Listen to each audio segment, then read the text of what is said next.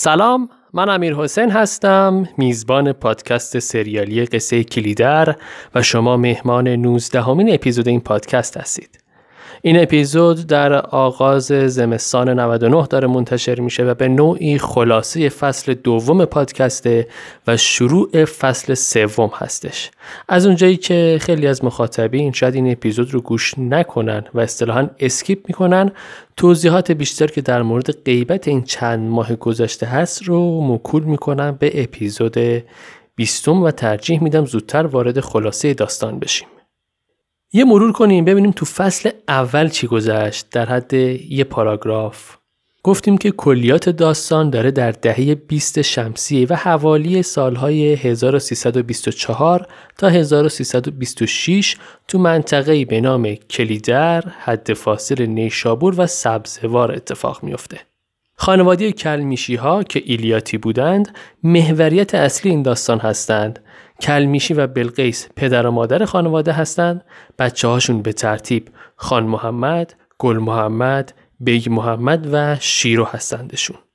خان محمد زندان بود از اول قصه گل محمد اسم همسرش زیوره و شخصیت اصلی داستانه و شیرو هم که بچه کوچیک خانواده بود همون اوایل قصه گفتیم از خانواده فرار کرد و با یه نفر به اسم ماه درویش ازدواج کردن و رفتن توی قلعه چمن زندگی کردند. شخصیت مارال رو معرفی کردیم که برادرزاده بلقیس و دختر دایی گل محمده و به خاطر اینکه پدرش عبدوس و نامزدش دلاور زندان بودند اومد پیش کلمشی ها زندگی کرد. نهایتا هم علا رقم اینکه مارال نامزد داشت با گل محمد ازدواج کرد و شد هووی زیور. در کنار کلمیشی ها روسته قلعه چمن رو داشتیم. گفتیم کت خدای این ده یه نفر به اسم باب بندار بود که دو تا پسر داشت به نام شیدا و اصلان. این باب بندار یه خواهرزاده هم به اسم نادلی داره که تو روستای چارگوشلی زندگی می‌کنه قائله چارگوشلی رو هم که به کرات تو اپیزودهای مختلف تکرار شد. فصل اول هم به اونجا رسید که گفتیم دو تا معمور امنیه نیمه شب رسیدند به چادره کلمیشی و هیچ کدوم از مردای کلمیشی ها نبودند و بعدش گل محمد و خانمو اضافه شدند و معمورها بنا داشتن گل محمد رو فردای اون روز به بهانه پرداخت مالیات بکشونن به شهربانی. اما گل محمد با همدستی خانمو و با کمک زنای چادر معمورها رو کشتند و جنازهشون رو انداختن تو چاهای زغال امومندلو بریم وارد ادامه قصه بشیم. قصه کلیدر فصل دوم.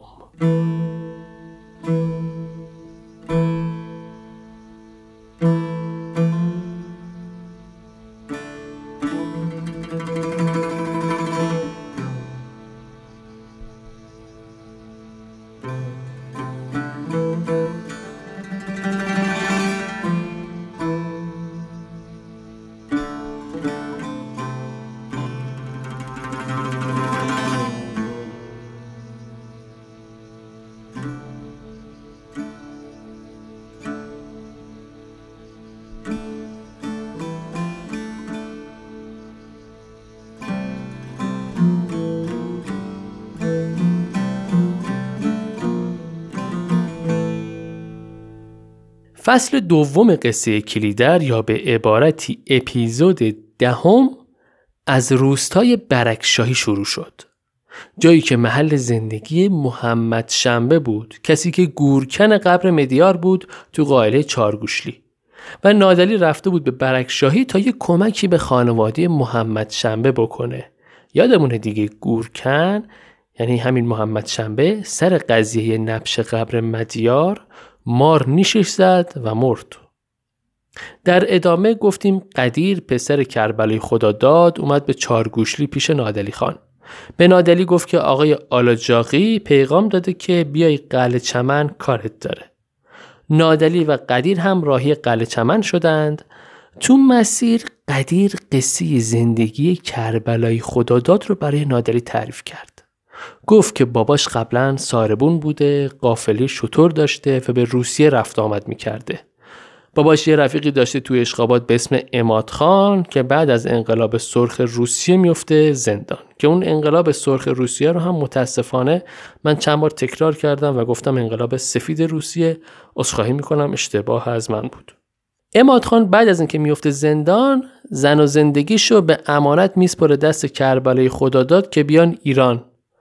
اما وقتی می‌رسن مشهد کربلای خداداد به زن امادخان میگه که اصلا من تو رو نمی‌شناسم و همه چیز هاشا می‌کنه و مال و اموال امادخان رو بالا می‌کشه. هرچند بعدها به واسطه ورود ماشین های باری به ایران کاروبار ساربون ها و از جمله کربلای خداداد هم کساد میشه و تا جایی کار می‌رسه که دیگه این روزها قدیر و داداشش عباس جان به گدگی و نوکری افتادن. یه قصه دیگه که بهش اشاره کردیم سرگذشت نادلی پسر حاج حسین چارگوشلی بود. گفتیم باب قلی بوندار و آقای آلاجاقی و سرگرد فربخش نادلی رو دوره کردن و مخلص کلوم آلاجاقی با نادلی این بود که نادلی حواسش باشه از املاک و گله حاج حسین چارگوشلی مراقبت کنه. اگرم حوصله و وقتشو نداره می‌تونه از آلاجاقی و بندار کمک بگیره. گله هاشون رو با هم بر بزنن یا زمیناشون رو اجاره بده به آلاجاقی. به اضافه اینکه قدیر هم که مدتی بود داشت طرح رفاقت با نادلی میریخت تو همون مسیر چارگوشلی به قل چمن به نادلی گوش زد کرد که حواست باشه دورت نکنند و بخوان اموالتو مفت از چنگ در بیارن. حواستو جمع کن. قدیر البته کلا از این افاظات زیاد داشت دیگه تو کار همه سرک می‌کشید. حتی تو همون مهمونی که نادلی رو دوری کرده بودن وقتی با ماه درویش که داشتن تو مطبخ خونه بندار نهار میخوردن قدیر لالو حرفاش به ماه درویش هشدار داد که آقا جان حواست به شیرو باشه. شیدا همین پسر بندار به زنت نظر داره. مراقبت کن از رابطت. اینو اینجوری. در ادامه گفتیم که قدیر با نادلی همراه شد که برن سمت روستای برکشاهی و بعد هم برن سمت چارگوشلی یعنی از قلعه چمن زدن بیرون برن سمت برکشاهی. تو مسیر نادلی از قدیر پرسید که نظرش چیه که آب و ملکش رو بسپاره دست بوندار و آلاجاقی؟ که قدیر هم گفت به نظرم صلاح نیست. قدیر یه اشاری هم به گذشته آلاجاقی کرد که سر چند تا دهخان رو بریده بود و اینم اضافه کرد که اوباش سبزوار یه جوره زیردست آلاجاقی هستن. دمدمای غروب برای استراحت رفتن به کاروانسرای خالصکینه که از غذا ستار و عباس جان هم اونجا بودند. عباس جان وقتی فهمید نادلی دنبال سوقی میگرده سوقی یادمونه دیگه سوقی مشوقه مدیار بود و در این حال دخترمه نادلی هم می‌شد. یعنی دختر خواهر حاج حسین چارگوشلی. همه اینا توی اینفوگرافی هست توی اینستاگرام و تلگرام می‌تونید ببینید. عباس جان وقتی می‌فهمه نادلی دنبال سوقی میگرده سعی کرد یه داستانی از خودش درست کنه و نادلی رو قانع کنه که می‌تونه سوقی رو پیدا کنه. اما قدیر مانع این کار میشه و از حرسش با عباس جان درگیر شد. یادمونه دیگه گفتیم قدیر دنبال این بود که مباشر نادلی بشه و نمی‌خواست که عباس جان برای نادلی خوش خدمتی کنه. خلاصه عباس جان و قدیر با هم درگیر شدن و نادلی هم با همون حالت مستی و نشگی سوار اسبش شد و رفت.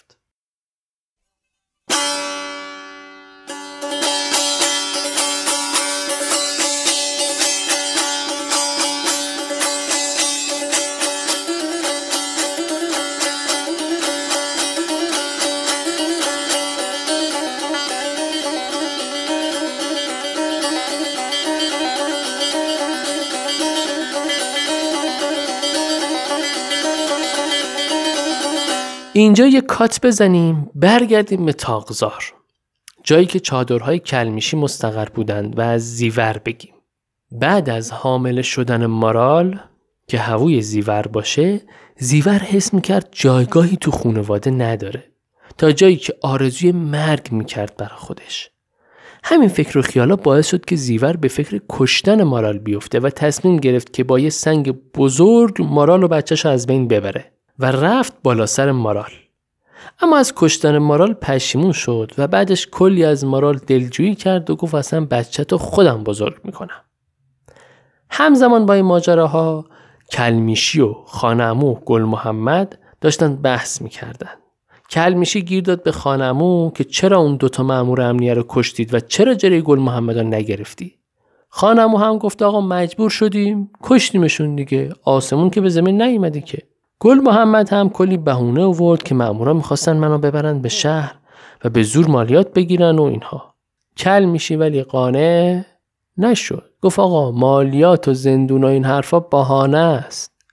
اسب و تفنگ مامورا چشمتون گرفته بود. به همین خاطر زدید کشتید. و سلام بعد از این صحبت ها ماموره امنیه دوباره ریختن تو چادره کلمیشی که بتونن ردی از اون دوتا مامور بخت برگشته پیدا کنن. که خب چیزی هم پیدا نکردن. به اضافه اینکه گل محمد و خانمو هم قبل از رسیدن مامورا رفتن پیش امو مندلو. یه استوار علی اشکین بود که فرمانده مامورا بود. به کلمیشی گفت ببین امو ما رد همکارامون رو تا چادره شما زدیم. الانم اومدیم اینجا جنازهشون از تو چادره شما پیدا کنیم. شک نداریم که کار گل محمده و مطمئن باش یه روزی گیرش میندازیم. در ادامه قصه برگشتیم به قلعه چمن. گفتیم یکی دو روز قبل از نوروز شیدا از شهر برگشته قلعه چمن و بوندار باهاش در مورد اوضاع احوال شهر صحبت کرد. بوندار اشاره داشت که یه نفر به اسم آقای فرهود تو سبزوار یه سری کار سیاسی داره می‌کنه تا رعیت رو در برابر ارباب ها بشورونن. بعد به شیدا گفت که تو قلعه چمن هم افرادی مثل علی خاکی و پهلوان بلخی با این جماعت سیاسی سر و کار دارن. چرا؟ چون به نوعی نونشون توسط بوندار یا آلاجاقی آجر شده. یه بحث دیگه هم بین شیدا و بوندار بالا گرفت. اونجا که بوندار گفت می‌خوام شیرو رو بفرستم شهر که ایام نوروز برای آلاجاقی کار کنه، شیدا بهش برخورد و با باباش دعوا کرد که این کارو نکنه. بوندار هم بهش گفت که اینقدر چشم دنبال شیرو نباشه پسر. اما شیدا اومد و به شیرو هشدار داد که هر طور شده به شهر نرو. و جالبتر این که از اون طرف لالا هم اومد سر وقت شیرو و بهش تشر زد که پاشو از زندگی شیدا بکشه بیرون و زودتر از قلعه چمن بره یادمونه دیگه لالا زن چوپان بنداره که این لالا روابط پنهانی با شیدا پسر بندار داره. حالا اگه با خود بندار نداشته باشه الله علم شیدا ولی چشمش دنبال شیرو هم هست. به همین خاطر لالا اومد سر وقت شیرو. شیرو هم که می‌دونید خواهر گل محمد میشه. اینم گفتیم که شیرو کم کم از ماه درویش دل سرد شده. چون ماه درویش به نظر میاد اونطور که باید غیرت نداره رو شیرو و به خاطر نوکری خونه بندار تن به هر خفتی میده.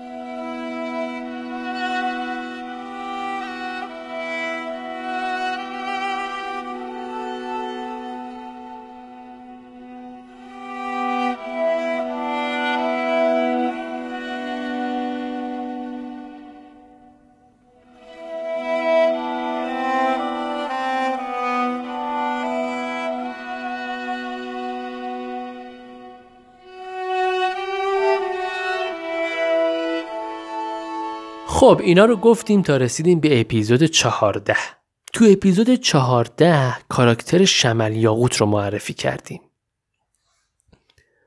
گفتیم شمل همراه با باباش از روسیه اومده بودن ایران و به لطف حمایت های مادی و معنوی آقای آلاجاقی الان شدن سردسته اوباش سبزوار. و البته نوچه بینام و نشون آلاجاقی. اینا بعد از همون انقلاب سرخ روسیه فرار کردن اومدن ایران یه مقایسه هم با شعبون بیمخ داشتیم که من دیگه بهش اشاره نمی کنم. بعد از معرفی شمل گفتیم جهانخان سرحدی اومد پیش آقای آلاجاقی.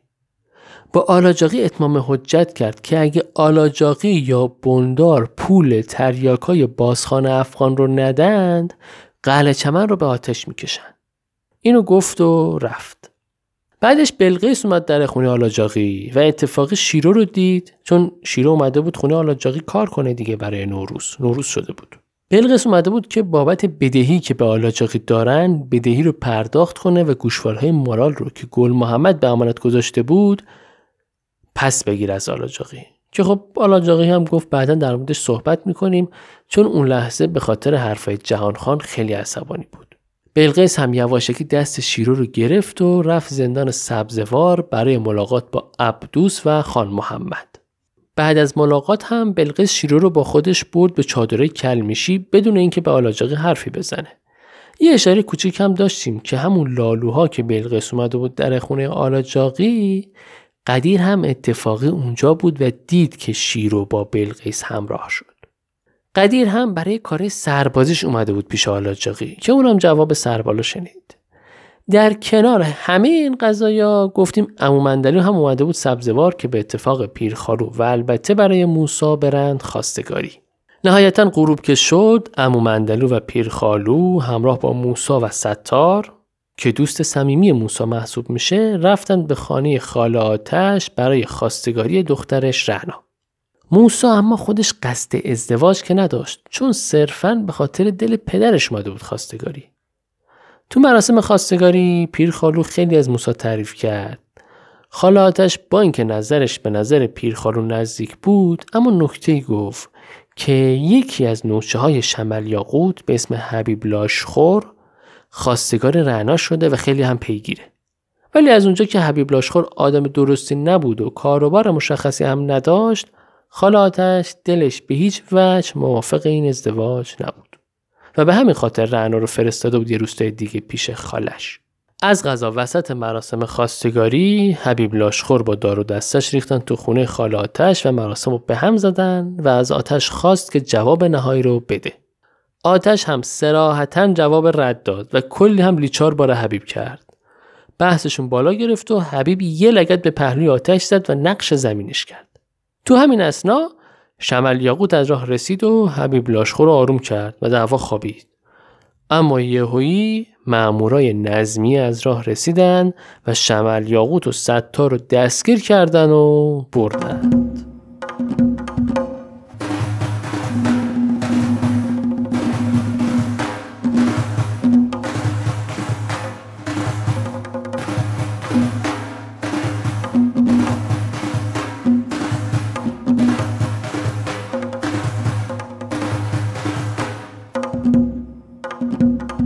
ادامه داستان از چادره کلمیشی پیگیری میشه.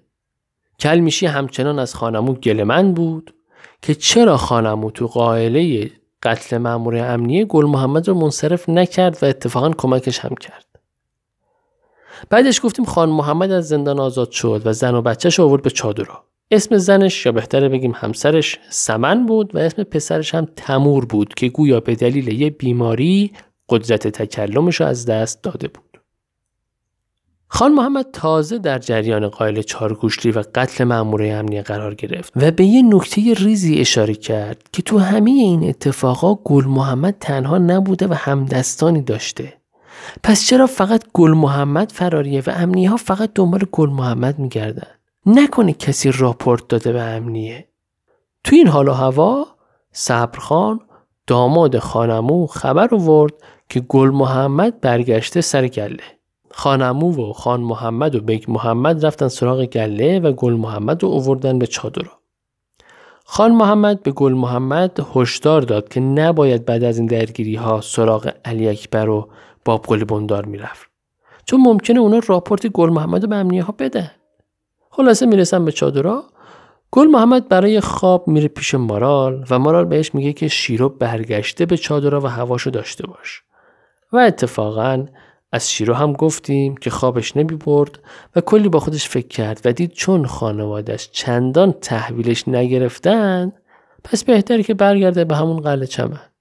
این شد که صبح زود با هماهنگی بلقیس بدون خداحافظی با بقیه از چادرها رفت و تا یه جایی از مسیر قلعه چمن رو با خانمو همراه شد. از اون طرف گفتیم خان محمد صبح بیدار شد طرف روی تپه اطراف چادر چرخی بزنه که متوجه شد ماموره امنیه دارن میان سمت چادرها. و نهایتا هم دیدیم یا بهتره بگیم شنیدیم که ماموره امنیه به فرماندهی استوار علی اشکین گل محمد رو دستگیر کردند و بردند به زندان سبزوار. بریم به روستای قلعه چمن. گفتیم که شیرو برگشت به قلعه چمن و وقتی با ماه درویش مواجه شد گفت که دیگه نمی‌خواد زن ماه درویش باشه و فرار کرد و رفت به خونه باب قلی بندار. بعد ماه درویش رفت دنبالش و تو خونه بندار با شیرو کلی دعواشون شد و گلاویز شدن و سید گوش شیرو رو کند و رفت. شب که شد سید اومد در خونه بندار و با داد و بیداد از شیدا خواست که شیرو رو برگردونه خونه خودش. چون نمی‌خواست شیرو با شیدا تنها باشه. اما شیدا یه سیلی تو گوش درویش خوابون و از خونه بیرونش کرد و البته بعدش هم دلجویی کرد از ماه درویش و گفت من شیرو رو نگه نداشتم. خود شیرو نمی‌خواد برگرده. صبح فرداش جهانخان با دار و دستش یورش بردن به خونه بابقلی بندار و دنبال بندار و شیدا بودن. بندار که رفته بود به روستای زعفرانی و شیدا هم رفته بود صحرا. جهانخان از ماه درویش خواست که بگه بندار و شیدا کجا اما ماه درویش چیزی بروز نداد و جهان خان هم از پشت بون پرتش کرد پایین و سید بیچاره از حال رفت. قدیر اما جای شیدا رو لو داد و جهان خان هم رفت دنبال شیدا و میشه گفت به عنوان گروگان با خودش برد. تو این قائله اما یکی از تفنگچی های جهان خان از قافله عقب موند و گیر مردم قلعه چمن افتاد و کلی از شیر کتک خورد. شیرو زن ماه درویش بود دیگه. بالاخره شوهرش تا دم مرگ رفت وقتی از پشتمون افتاد پایین. و بعدش هم پهلوان گودرز بلخی این مرد افغان رو برد خونش و زخماش رو پانسمان کرد و پناهش داد. وقتی هم که باب قلی بندار برگشت به قلعه چمن و قضیه جهانخان و شیدا رو فهمید با بیل و چوب دستی رفتن در خونه پهلوان که اون تفنگچی رو بگیرن و کتک بزنن و تحویل امنیه ها بدن. اما پهلوان مقاومت کرد و گفت که این مرد من پناه دادم و دست تو نمیدم. تو پرانتز اینم اضافه کنم که با هم شنیدیم که اولا شیرو به شیدا ابراز تمایل کرد هرچند رابطه بینشون شکل نگرفت. دوما اینکه لالا هم به خاطر اینکه شیدا چشمش دنبال شیرو بود شیدا رو از خونش بیرون کرد و به نظر میاد شیدا از چشم لالا هم افتاد. پرانتز بسته. آخر شب که شد پهلوون که مرد افغان پناه داده بود اون مرد افغان رو آزاد کرد که بره. اما بندار که بیکار ننشسته بود و زنگ زده بود به آقای آلاجاقی تا معمور بفرست و بیان دنبال مرد افغان. و نهایتا معمور امنیه اون مرد افغان رو پیداش کردن و فرستادنش زندان سبزوار. تو زندان یه سری از شخصیت داستان دور هم جمع شدن. دلاور و عبدوس ستار و شمل یاقوت گل محمد و دست آخر هم که مرد افغان اضافه شد. گفتیم که دلاور و گل محمد با هم گلاویز شدند و گل محمد دلاور رو زمین زد. و با اینکه بازم دلاور نامردی کرد در حق گل محمد و نصف شب اومد سراغش تا خفش کنه اما با وساطت ستار و شمل یاقوت دلاور و گل محمد از ظاهر آشتی کردند با هم. بعدش گفتیم که گل محمد به فکر فرار از زندان افتاد و ستار بهش قول داد که کمکش کنه. این شد که قرار شد ستار و گل محمد و مرد افغان و دلاور و شمل یاقوت این پنج نفر با هم از زندان فرار کنن از شمل خواستن که به باباش بگه تو دیگوله آبگوشت یک کارت قایم کنه تا وسیله باشه برای کندن دیوار. برای کندن زیر دیوار البته. ستار هم برای موسی پیغام داد که بیاد ملاقاتش تا برای فرار از زندان باش هماهنگ کنه. همزمان با روزی که موسی به ملاقات ستار اومد برای گل محمد هم پیغام آوردن که بچهش به دنیا اومده و برای شمل هم خبر آوردن که آلاجاقی نمی‌تونه مثل قبل ازش حمایت کنه و دارن براش پرونده قتل درست می‌کنن. بالاخره چند روز بعد در یک جمعه شبی زمان فرار از زندان فرا رسید. خانمو و خان محمد موقع غروب رسیدن به کاروانسرای حاج نورالله و از قبل برنامه رو با موسی هماهنگ کرده بودند. نیمه شب که شد دست و پای پیرخالو رو بستند و زیر دیوار مشترک با زندان رو کندن. پیشنهاد می‌کنم اپیزود 18 رو گوش کنید یه بار دیگه توصیفات جالبی از فضای شب و شرایط فر از زندان مطرح شده. از اون طرف هم گل محمدینا داشتن زیر دیوار رو میکندن تا بالاخره به هم رسیدن و گل محمد و دلاور و شمل یاقوت و مرد افغان فرار کردند. اما ستار لحظه آخر گفت من نمیام و مون تو زندان. موسی هم از خان محمد خواست تا دست و پاشو ببنده برای اینکه پیرخالون متوجه همکاری موسی با گل محمد ها نشه و اینطور شد که گل محمد ها از زندان فرار کردند.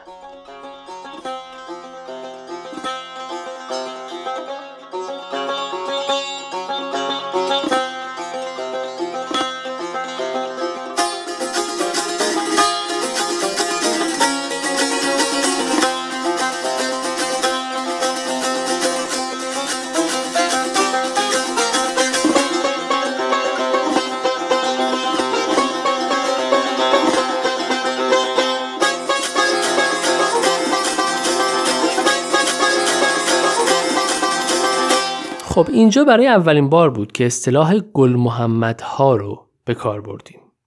عموما هر جا که گل محمد و اطرافیانش هستن مثل خان محمد، بیگ محمد، خان‌عمو ستار هر کس دیگه به اون دار و دسته میگیم گل محمد ها. گل محمد ها فرار کردن سمت نیشابور. نیمه راه شمل گفت آقا من مرد کوه و بیابون نیستم. برمیگردم شهر یه فکری به حال خودم می‌کنم. شاید هم خودمو معرفی کنم به نظمیه. از اون طرف گل محمد به دلاور هم گفت من قصد انتقام ندارم. آزادی هر جا می‌خوای برو یا بمون اینجا پیش ما. که دلاور همونجا از گل محمد جدا شد. خلاصه اومدن و رسیدن به گله کلمیشی ها پیش صبرخان. شب رو اونجا به صبح رسوندن و صبح بلقیس و کلمیشی بچه گل محمد رو اووردن پیش باباش تا ببینتش. بیگ محمد هم چند تا تفنگ آورد برای گل محمد و بعدش از خانواده خدافزی کردن. گل محمد خودش نرفت بالا سر چادر و پیش زن و بچهش چون زندانی فراری بود و نمی‌خواست ریسک کنه. و گفتیم اولین کاری که بعد از زندان می‌خواستن انجام بدن تصویه حساب با پسر خالشون علی اکبر حاجپسند بود. چون دو بار به اینا رکب زده بود دیگه. یکی قبلا که با خان محمد گوسفند دزدیده بودند و علی اکبر لایی کشیده بود و تقصیر افتاد گردن خان محمد یکی هم الان که گل محمد رو به امنیه لو داده بود و باعث شد گیر بیفته. لذا گل محمد رو گفتن که این بار دیگه خونش حلاله. پنج نفری رفتن به کلاته کالخونی. کیا بودن؟ گل محمد، خان محمد، بیک محمد، سه تا داداش با اموشون خانمو و مرد افغان. چون این مرد افغان خودش به گل محمد ها مدیون می‌دونست. و علی اکبر هاشپسند رو نهایتا اون شب تو کلاته کالخونی تو آغل گوسفنداش گیر انداختن و بعد از درگیری های متعدد علی اکبر رو کشتن. دست آخر هم با خاله گلندام ابراز همدردی کردن. می‌گفتن ما نمی‌خواستیم پسر خالمون رو بکشیم اما دیگه خودش باعث شد. و بعدش هم چند تا از گوسفندای پرواری رو برداشتن و از کلاته زدن بیرون. اما این فرار از زندان و این آدم کشتن ها رسما گل محمد رو به ورطه متفاوتی از زندگی کشوند که در فصل سوم بیشتر در این باره حرف می‌زنیم اینو اینجوری.